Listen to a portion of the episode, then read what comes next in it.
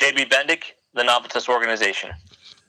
Thank you for joining the program here today. And this is a social media reaction here to kind of something that's been going on, a topic we've been following now for a little while. And uh, Mr. Joseph Bendik had it on his social media page, and it had something to do with the jobs that are coming back are not at the same caliber of what they were that when they got laid off. Um, whether it's not coming back at the same salary, or maybe it's a new job description, or maybe it's just something, but it's just not adding up right. And so we thought we'd bring in JB, Mr. Joseph Bendik. How are you doing today? Doing well. Thank you so much for having me back again. I always enjoy our conversations, and uh, um, you know, I, I appreciate the opportunity to come speak today, uh, today with you, and also address, you know, my post on LinkedIn. I, I was, I was really, really surprised in, in, the reactions and, and how I would say it went viral through LinkedIn. I think um, it's probably one of my most viewed and most liked and most commented posts uh, probably since I started engaging through LinkedIn and driving conversations. Oh, you're kidding me! I, I, didn't know yeah, that. Yeah, from, from my own um, you know metrics, I, I, don't put that out there to, you know to boast in any way, shape, or form. I, I think that's just just just showing the reaction that it got and I think it's because I, I, hit a nerve because I'm willing to say something that many people out there, for whatever reason may, it may be, maybe they're currently employed or they're unemployed or, or politics, whatever it may be, don't want to say it. Um, and I've gotten private messages, you know, from people saying, "Man, I wish I could say that." And it's just been real interesting the last, you know, 48 hours since I posted it. You know, the traction that it that it had gotten, and and and so it, it's glad because I, I, want to talk about I want I want people to know that they're not alone in their thinking. And the only way we, we can grow as a community and in, our industry is if we talk about things without fear of retribution or being embarrassed or punished or whatever it may be. Well, that's one of the things that the crude life likes to try to have is a place where people can talk. And it's not maybe always going to be the most popular conversation, but at least they know they're going to get a host and somebody asking questions that's going to treat them with respect and it's going to treat them with civility even if I don't necessarily agree with the topic or the direction or whatever the case might be. Um, I do agree with you on this that the jobs are changing. I don't know your rationale or what your observations were. I was looking at your post more from the automation side. The oil and gas industry is becoming very automated, and big data. We've been talking about this for a few years five years, seven years. I remember I wrote a technology of the Bakken piece eight, nine years ago.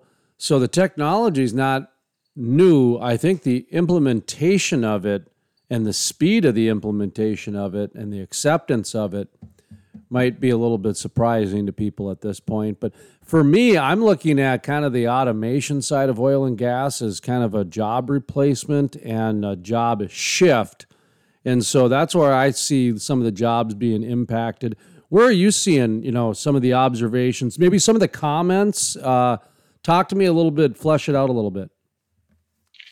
Yeah, you know, with, with automation, the, the first thing that I would say, I believe that many people, definitely within our industry, but also in business in general, I think there is a negative connotation when people hear automation that they think one thing, oh, there goes my job whether they you know say that or not in the back of their head that's what they think when they hear automation. They, you know think of you know robots and machines and, and them not getting paid or doing their doing their job for them.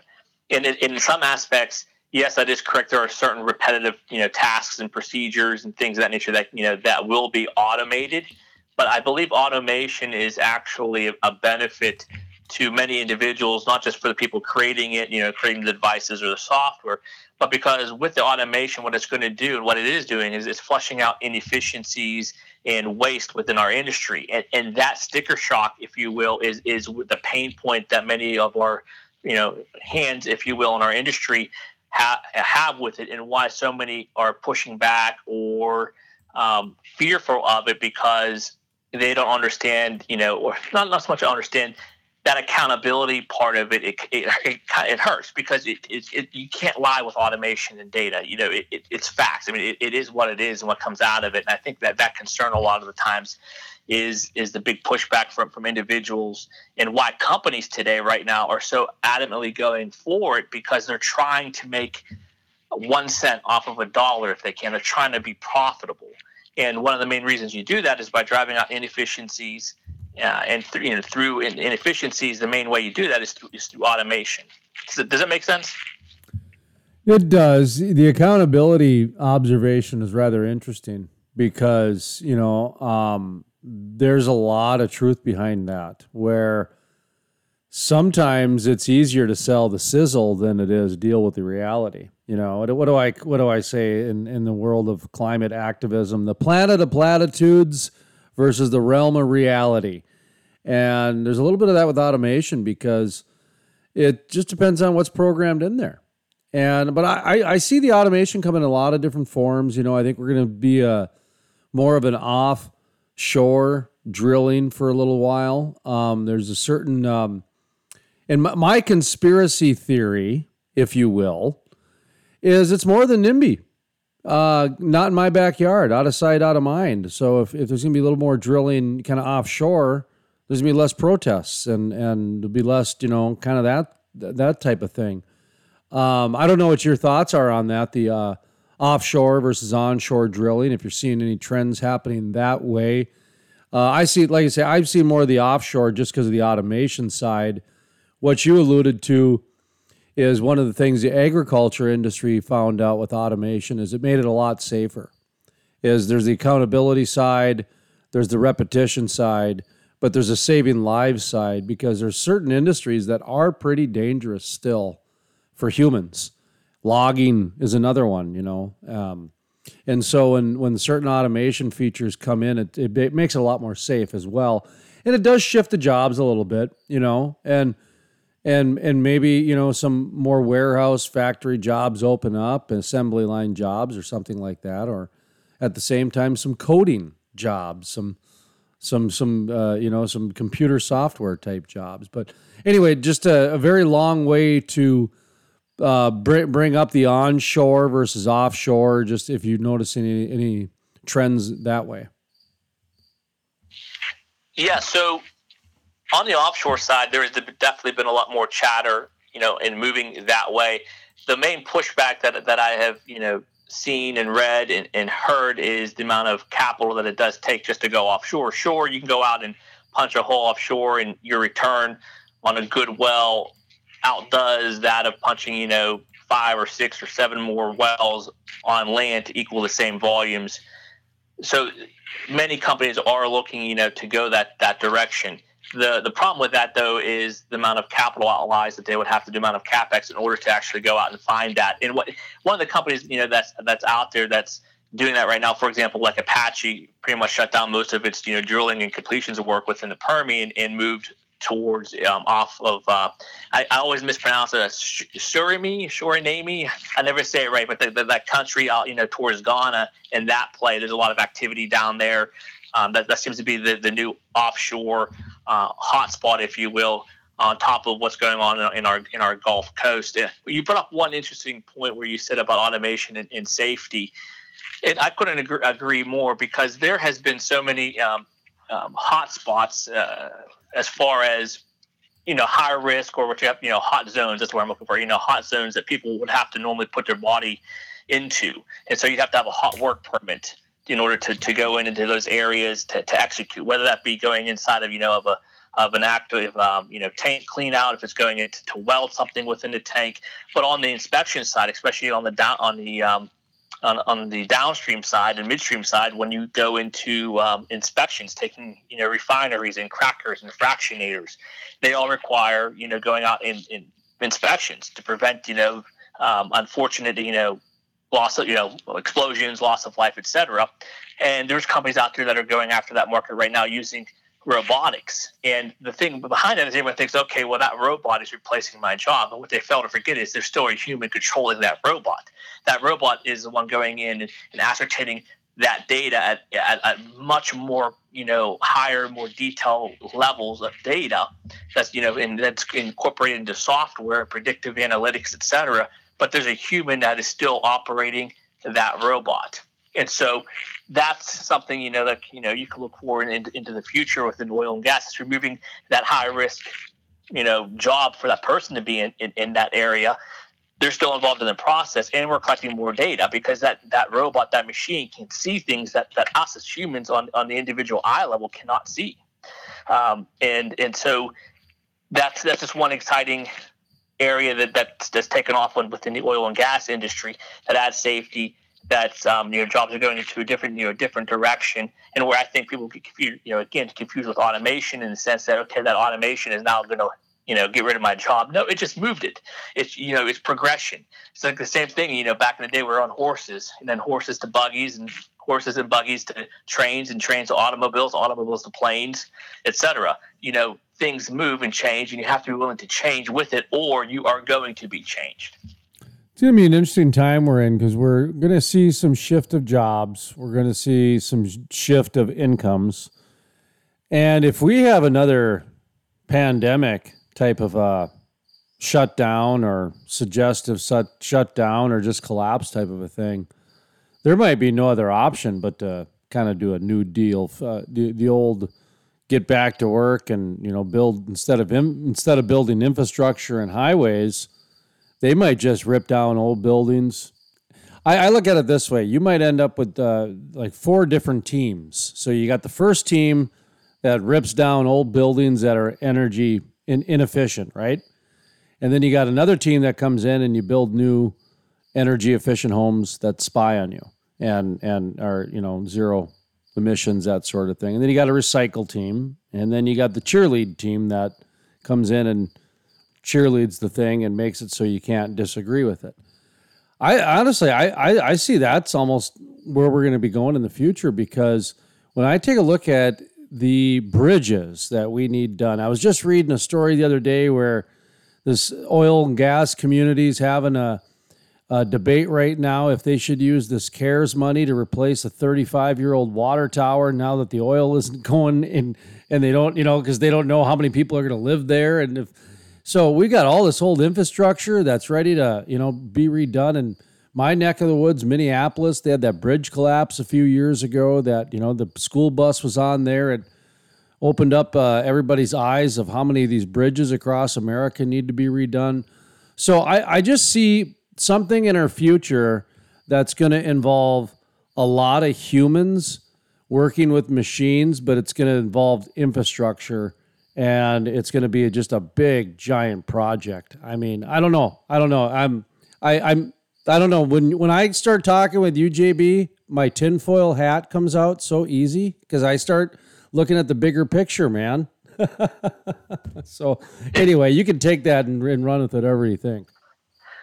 Yeah, you know, build, building off of that, no pun intended, our infrastructure uh, across the United States, especially like you brought up bridges, um, highways, state um, highway systems, that, that, that whole thing um, within India, the word infrastructure is is is very very um, it's failing, and a lot of people don't don't know that. And it's kind of like um, don't ask, don't tell, in the sense that people when they drive across a bridge, they don't really think about that. The bridge is open, you know, therefore it has to be safe because I'm crossing it.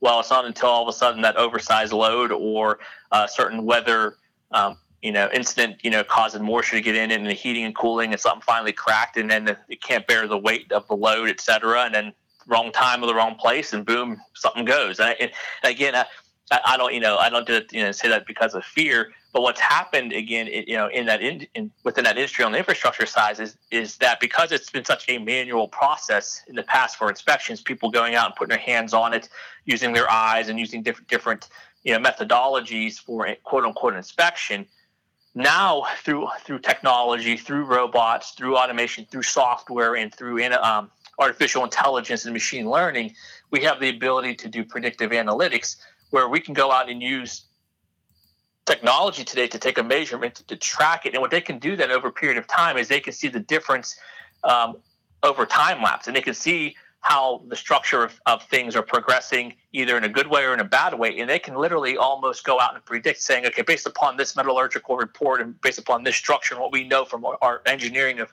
of last 50 to 100 years in this pattern that we see here we anticipate that this bridge will, will be its usefulness will last its shelf life if you will for 15 years and then after 15 years you know this will have to be replaced in order to maintain its structural integrity et cetera. Uh, that that's all there that we as humans were kind of capped at because you know again we're we're, we're not computers we're, we're not you know hardware we're human and there's nothing wrong with that. But behind that automation if you will and robotics is going to be a human that's going to build that software that's going to build that tool there's going to be that manufacturing that's going to you know assemble there's going to be those engineers that draw up the plans. They're going to be the safety guys about you know behind it through the state. So again the jobs don't disappear they transition. But if we're unwilling as as as a group, as an industry, unwilling to, to take that step and, and to push back into fight, what's going to happen then is that progress is going to be hindered, all because of the fear that, that, that many people have. And I think, uh, you know, going off the infrastructure side here, there is massive amounts of technologies that are being used on, on our own infrastructure. Like I said, there's, there's robotic companies being developed on the pigging on the pigging side, on the inspection side, that same type of technology can be used all across the United States on infrastructure. It's already built and out there, but because there's such a fear of our industry, because we've lacked the ability to communicate what we do for the betterment of society, many companies out there don't even know that they can use our technology to help rebuild the infrastructure across the country. And um, it's it's it's really shocking how many times I've been in conversations with civil engineers who go out and, and say, "Man, you know, I have a department and you know it's it's me and five other people, and I, I'm in charge of you know 1,500 bridges, and I'm like, what? you know, like how can a five man team oversee you know 1,500 bridges? And he said it's just we it's it's literally we just do we're more reactive than proactive. And he said if, if we had a database where we knew that we can anticipate problems based upon history, we can stay ahead of everything. And so I think, yeah, you know, that's definitely something that you hit the nail on the head where things can really move forward and where energy, oil and gas industry can help drastically.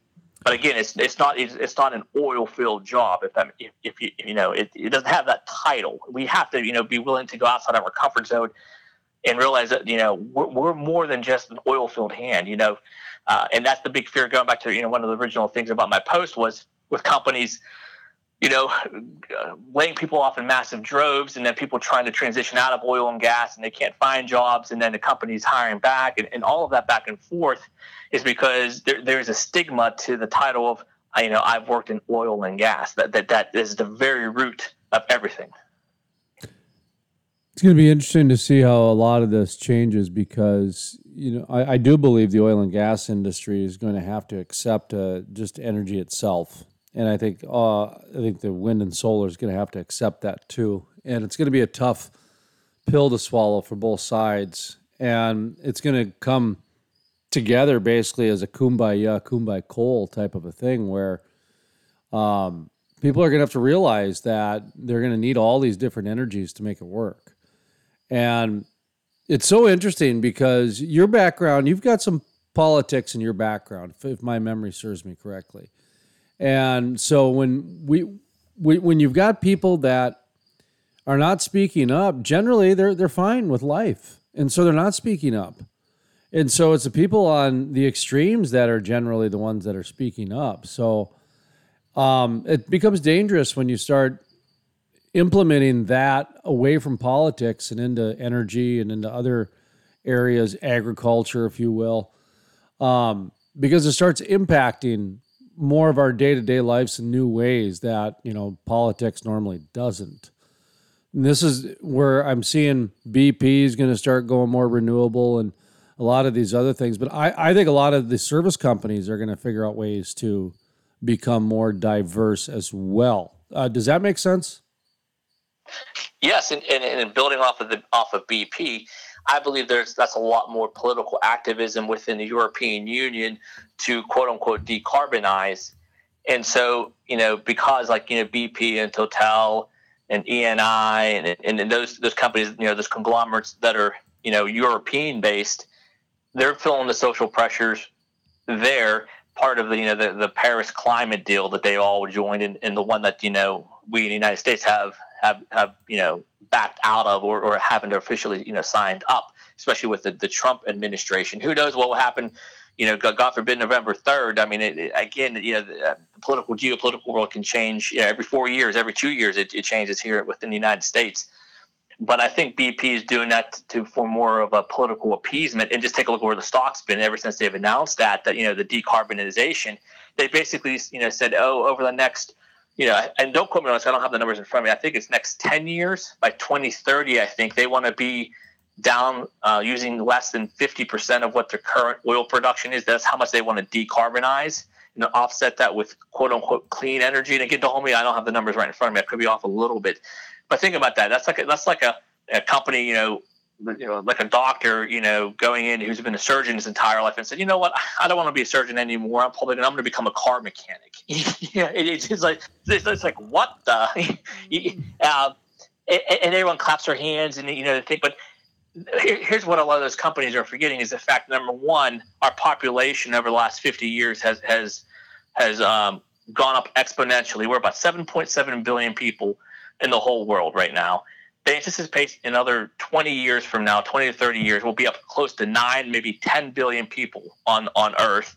And right now, out of the 7.7 billion people on Earth, 4 billion don't even have access to clean drinking water because they don't have access to electricity. And yet, we're sitting here, and I think to myself, could you imagine, you know, what abundant and free energy, and when I say free energy, abundant and free, free affordable energy because there's plenty of supply of it, you know, like oil and natural gas, because it, it's such abundant, we can keep the cost, the production costs down low, which enables barriers of entry to be to be low, which you know the trickle down effect, and then it becomes affordable for so many people. How much oil and gas could make a difference in the world if they go out and say, listen, because we have so much natural gas, we're going to be able to build all these gen sets and we're going to be able to go to these communities off these different wellheads and we're going to be able to, to give very affordable if not almost net zero cost to these impoverished communities electricity. And from electricity they're going to be able to put pumps in and they're going to be able to get clean water which is going to save millions of lives. But no one talks about that. You know like, I, just, I just sit there like you know my head against you know against the wall. These companies that have, have, have helped build the world and help build economies where people have water and food in, in, in abundance are now saying, "Oh my goodness, you know, we're so evil, we're so sorry," and and, and backing out and saying we're going to decarbonize. It, it just it, that that has to be replaced somehow. And, and to really spin this, look at California right now, where you know close to fifty percent of their electricity uh, supply comes from solar or wind, and now they have rolling blackouts because they cannot maintain in, in peak demand. They, they, they, don't, they don't have enough supply because unfortunately, unlike natural gas or nuclear, you know, when the sun don't shine, the wind doesn't blow, you don't have the electricity, and and, and, and that's what they want to do for the whole world. I, I just sit back as like you know, I think to myself, people are not thinking objectively and logically; they're thinking emotionally. Does not mean we don't need to have the conversation. I mean, we do because I mean the population growing over billions of people, it's a lot of people. But to just say and get rid of it without any proof of concept and scalability and being able to meet on demand, it logically does not make any sense. That's what I don't understand is the crash course off this because you know you mentioned California and that's a really good example actually of of what is going on because you said 50% is from there. So they're only at you know roughly 50% and they have these issues. And the issues are because the grid is built not for solar and wind. The grid is built for fossil fuels. And that's that, that that's the way it was built over the last 50 years. Was for suburbia USA, baby. And so if they want to get a system that is not like that, I mean, they might have to do completely socially engineer everything differently. That's that's the problem that I see nobody talking about is the way they're trying to just you know replace coal and you know um, um, crude oil and natural gas with wind and solar, it just doesn't jive.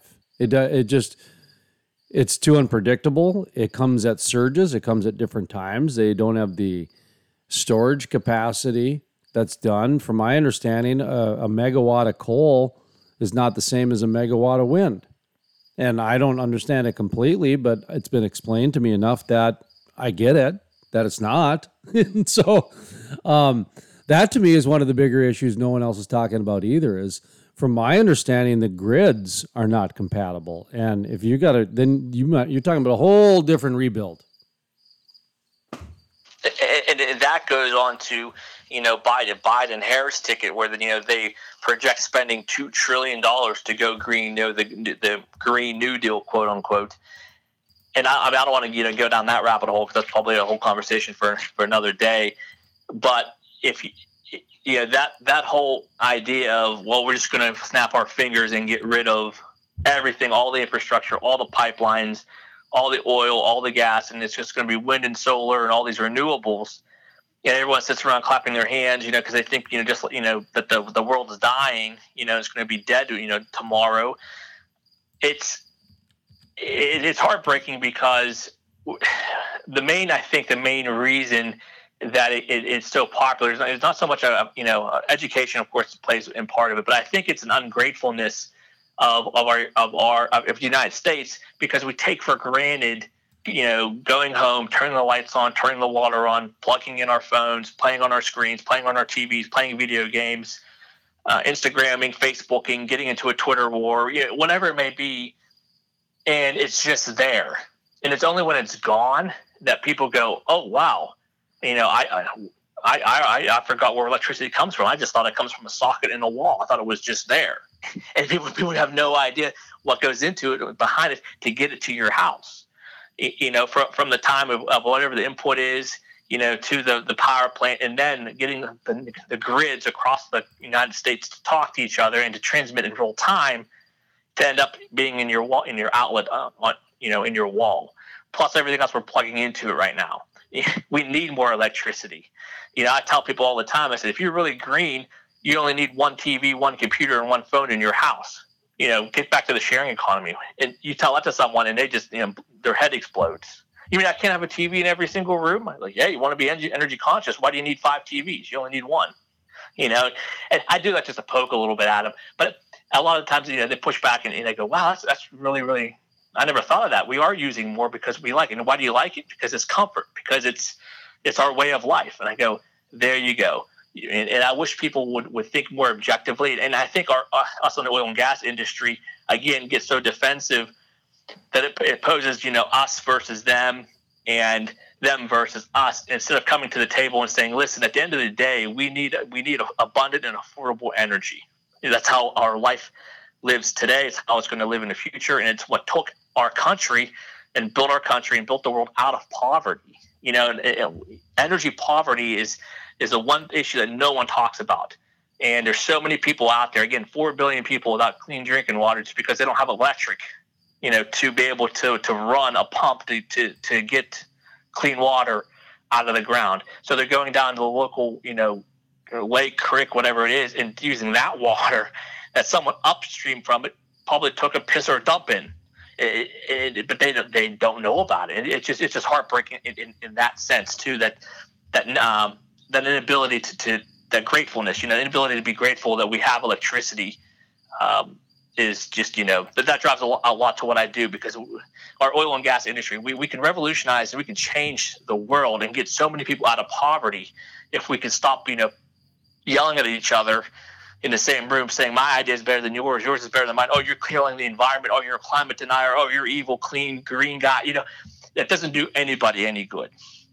So you making money these days? How are you uh, working? What's going on in your professional world? Give yourself a plug. Yeah, so I work with companies to bring them into the future with an oil and gas. So we're an aggressive, forward-thinking, and innovative organization bringing solutions of tomorrow, today. We advise companies helping them scale and optimize their specific attribute to the oil and gas industry, and we target operators and service companies to deploy what we call DARP solutions. When you deploy DARP solutions, it enables them to focus in on drones, automation, AI, recyclables, and repurposing, robotics, and power. For any more information, you can visit navitasorg.com or reach out to me through socials on LinkedIn and I look forward to connecting with anyone out there that would like to have a further discussion on the options that are in the marketplace.